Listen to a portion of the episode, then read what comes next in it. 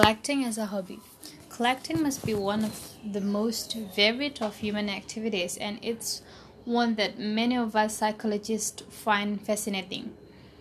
Many forms of collecting have been dignified with a technical name. An arctophilist collects teddy bears, a philatelist collects postage stamps, and a deltiologist collects postcards.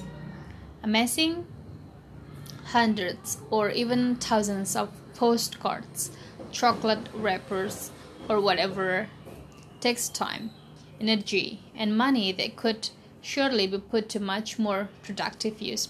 And yet, there are millions of collectors around the world. Why do they do it? There are the people who collect because they want to make money. This could be called an instrumental reason for collecting, that is, collecting as a means to an end. They look for, say, antiques that they can buy cheaply and expect to be able to sell at a profit. But there may well be a psychological element too. Buying cheap and selling dear can give the collector a sense of triumph. And as selling online is so easy, more and more people are joining in. Many collectors collect to develop their social life, attending meetings of a group of collectors and exchanging information on items.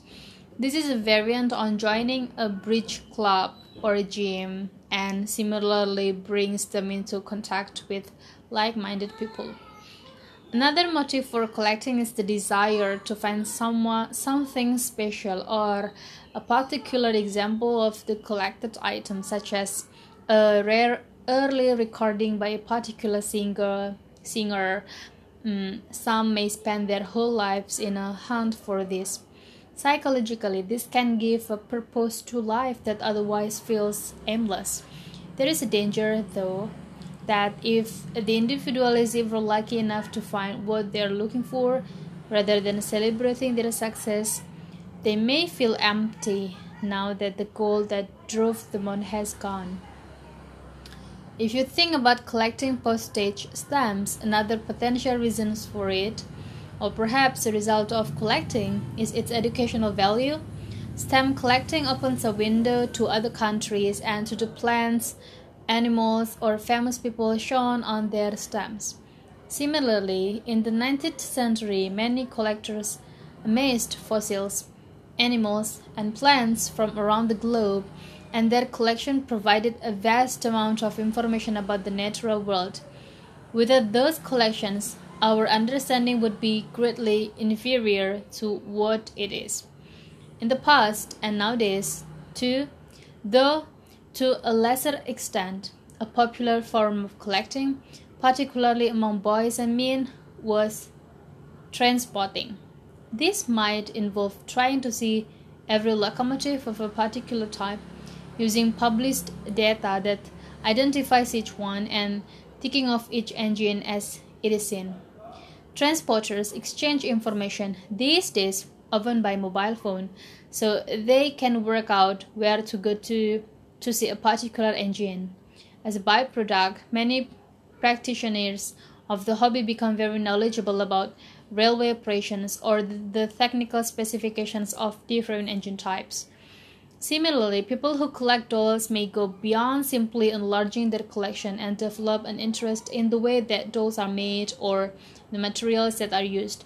These have changed over the centuries from the wood that was standard in 16th century Europe through the wax and pro porcelain of later centuries to the plastics of today's dolls or collectors might be inspired to study how doll how dolls re- reflect notions of what children like or ought to like.